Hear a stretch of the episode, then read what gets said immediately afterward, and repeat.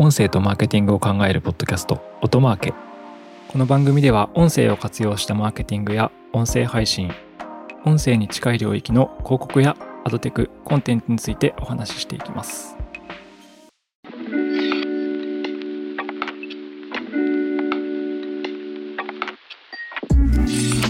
皆さんこんにちは。音なるの八木大輔です。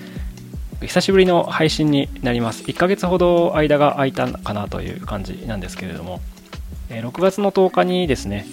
え音声広告の、まあ、新しい広告商品として、えポッドキャストの音声アドネットワークの提供を開始させていただきました。プレスリリースを出させていただいた形ですね。でどういったものかというと、まあ、ラジオ局だったりとか、新聞社の、え持っている音声番組、ポッドキャストの広告枠をまとめて販売していく、まとめて買うことができるっていうような、えサービスです。これはアドネットワークっていうふうに言っているんですけども、まあ、要はあの1媒体1媒体もしくは1番組1番組広告を買わなくてもまとめて注文して最適な広告枠に配信されるようにこう束ねていますよっていうような商品ですねで広告の枠自体番組自体っていうのは実はあの昨年からですねあのラジオ局様新聞社様各局とご一緒してきたんですけれどもあのもっとまとめて販売しやすくしたりとか、えー、ま、購入しやすくするというところ広告主様の、まあ、ニーズに叶えていくためにっていうようなところだったりとかあとアドネットワークって書いてるんですけども、えーと、プログラマティックですね。運用型広告として、えー、入札ができたりするようにするために一旦まとめているというような感じの商品です。であの今アドネットワークとあの申し上げたんですけど広告の入り方は、えー、まあ、通常時は広告入ってないんですけど買い付けが入ってたりとか案件がある時に、まあ、プレロールとかポストロールとかあと中間枠のミッドロールとかに最大30秒の広告が、ま、挿入されるような仕組みになっています。で先ほどあのま発表としてはアドネットワークっていうふうに書いてるんですけどそれとは別にプログラマティックって言葉も先ほど出てきたかと思います、まあ、結構分かりづらいこのアドネットワークとプログラマティックという言葉の違いについても、え、ご説明できればなと思っています。あの音声だとあんまり聞き慣れないというか国内だとあまりないんですけどバナー広告ですね。ではもうこれは非常にポピュラーな方法。動画とかもそうなんですけど、まあ、これまでのインターネット報告では普通に行われていたものです。でアドネットワークとプログラマティックの違いはですねアドネットワークというのは番組をまとめて売るという形で複数の広告枠がままとまっているっていうようなものになります。定義としてはですね。アドネットワークという形。で一方のプログラマティックは、まあ、これ非常にあの業界じゃない方からすると同じように見えるかもしれないんですけど、プログラマティックは言い換えると運用型広告と言われるものになります。えー、プログラマティックは、一番違う違いはですね、あの DSP だったり SSP と言われる、まあ、入札システムを使ってですね、広告枠の塊に対して買い付けを行っていくという形があの特徴です。あとは、プログラマティックの場合は、データを付与してですね、サードパーティーデータなどを付与して、えー、精緻なもっとさらに強力なターゲティングを行ったりとかそのデータを突き合わせて効果検証を行うっていうようなことができるのが特徴ですね。例えばコンバージョン計測を行ったりとかあとはブランドリフトと言われるあのその広告接触者をデータで特定してもちろんその人が個人が誰かは分からないレベルで特定するんですけども広告接触者と、えー、広告非接触者を比べた時に広告接触者の方が、えー、ブランドリフトが高くなったよねっていうようなことが分かるみたいな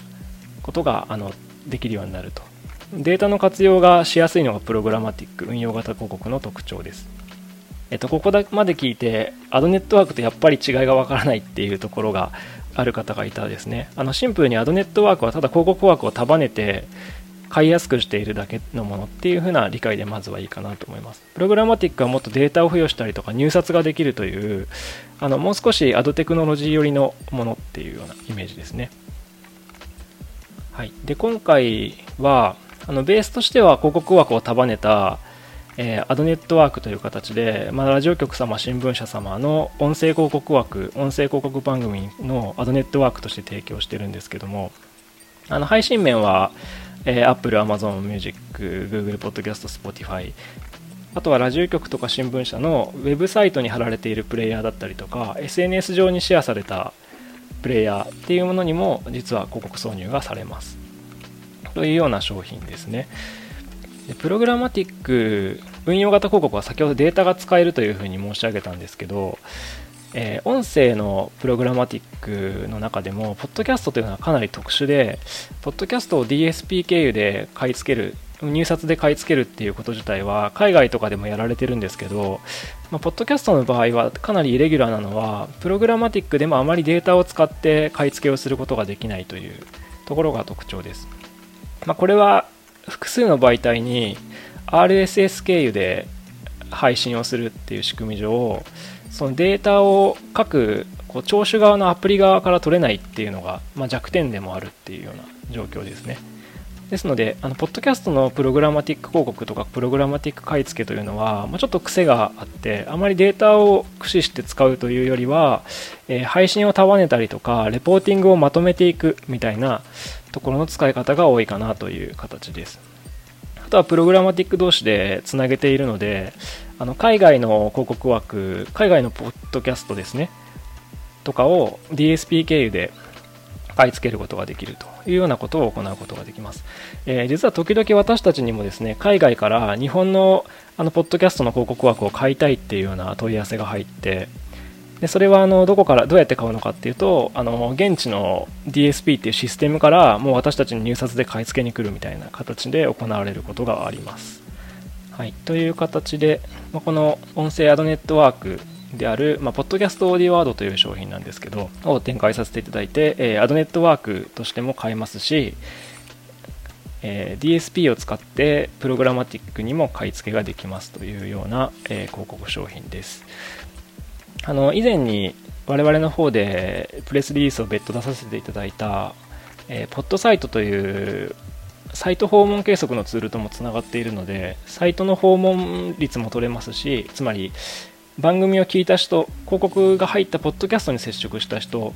ダウンロードした人が、え、サイトに訪問したのかというのとあとはアプリのインストールとかにも対応しているので、え、アプリのインストールの相関計測とかもできます。はい、今日はあの音声アドネットワークであるポッドキャストオーディオアドについてお話をさせていただいたんですけど、ちょっと2022年頃にクッキーが使えなくなるんじゃないかという、あの今、Web のターゲティングで主流の技術であるクッキーが使えなくなるんじゃないかという話があって、ですね、ポッドキャストのような枠については、これはポジティブかネガティブかでいうと、まあ、ポジティブなんじゃないかと私は考えています。というのは、あの、今のウェブ広告、インターネット広告の買い付け方法は、まあ、媒体とかはあんまり気にせずに、そのプログラマティックとかで、えー、ターゲティングを付与して、まあ、とにかく在庫って言われるインベントリーって言ったりするんですけど、アドテクノロジー業界だと。に対しての、ま買い付けを、どの番組、どのサイトでもいいから、とにかく買い付けろっていうような買い付け方法で行われることが多いのかなと思います。これはあの、まあ、枠から人へっていう表現をされたりするんですけど、まあ、それが結構人からつまりクッキーでターゲティングできなくなると枠に戻っていくんじゃないかっていう話もあってですね。あのポッドキャストってあんまりターゲティングが得意なメディアではないんですけどリスナー属性をその番組単位で宿っている人たちに対して訴求していくみたいなところも見の、見の見直されてくるんじゃないかなというふうに考えていましてまあ、そこでのどんな風な動きがあるかっていうところはまた気になるところではあります。まあ、いずれにしろプログラマティックにしてもアドネットワークにしても買い方としては買い付けシステムがない方にも買えるようにしたりというところで間口は広げている商品ですのでこちらを展開していければと考えておりますあとは我々がこういう商品を展開している理由なんですけど基本的に私ももともと実は Web のメディアをやってた人間でしてまメディアの運営というのはですねあのマネタイズできないとめちゃくちゃしんどいんですね、まあ、とにかくサステナブルじゃないのでもう番組が継続できなくなるっていうことがやっぱり起きてくるので、まあ、我々としてはここの収益の作り方みたいなところをどんどん拡大していきたいと思ってますし、まあ、音声広告に音声番組に対しての広告出稿とかを増やすことでちゃんとお金が流れる仕組みっていうのを作っていきたいなと考えているので。まずこれは手始めなんですけれども、まあ、今あとは大手のパブリッシャーさん中心ではあるんですけど、まあ、ゆくゆくポッドキャストの配信者さんだったりとか配信普通のあの音声プラットフォームへの配信者さんなんかにも巡り巡って収益がいくような仕組みとかにも、まあ、していけるといいなというふうには考えています。まあ、私たちがやるのか私たちじゃない会社さんがやるのを支援するのかわからないんですけどなんかそういうところはあのメディアをやってた人間としてはやっていきたいなと思っています。とにかくいいコンテンツを配信するためには継続しなくてはいけないのでそこの支援もしていければというふうに考えてますし広告枠を買い付ける広告主さんにとっても、えー、買いやすいようにしていくというところをどんどんやっていきたいなと思っています、えー、久々の配信で最近公開した音声アドネットワークについてご紹介をさせていただきました。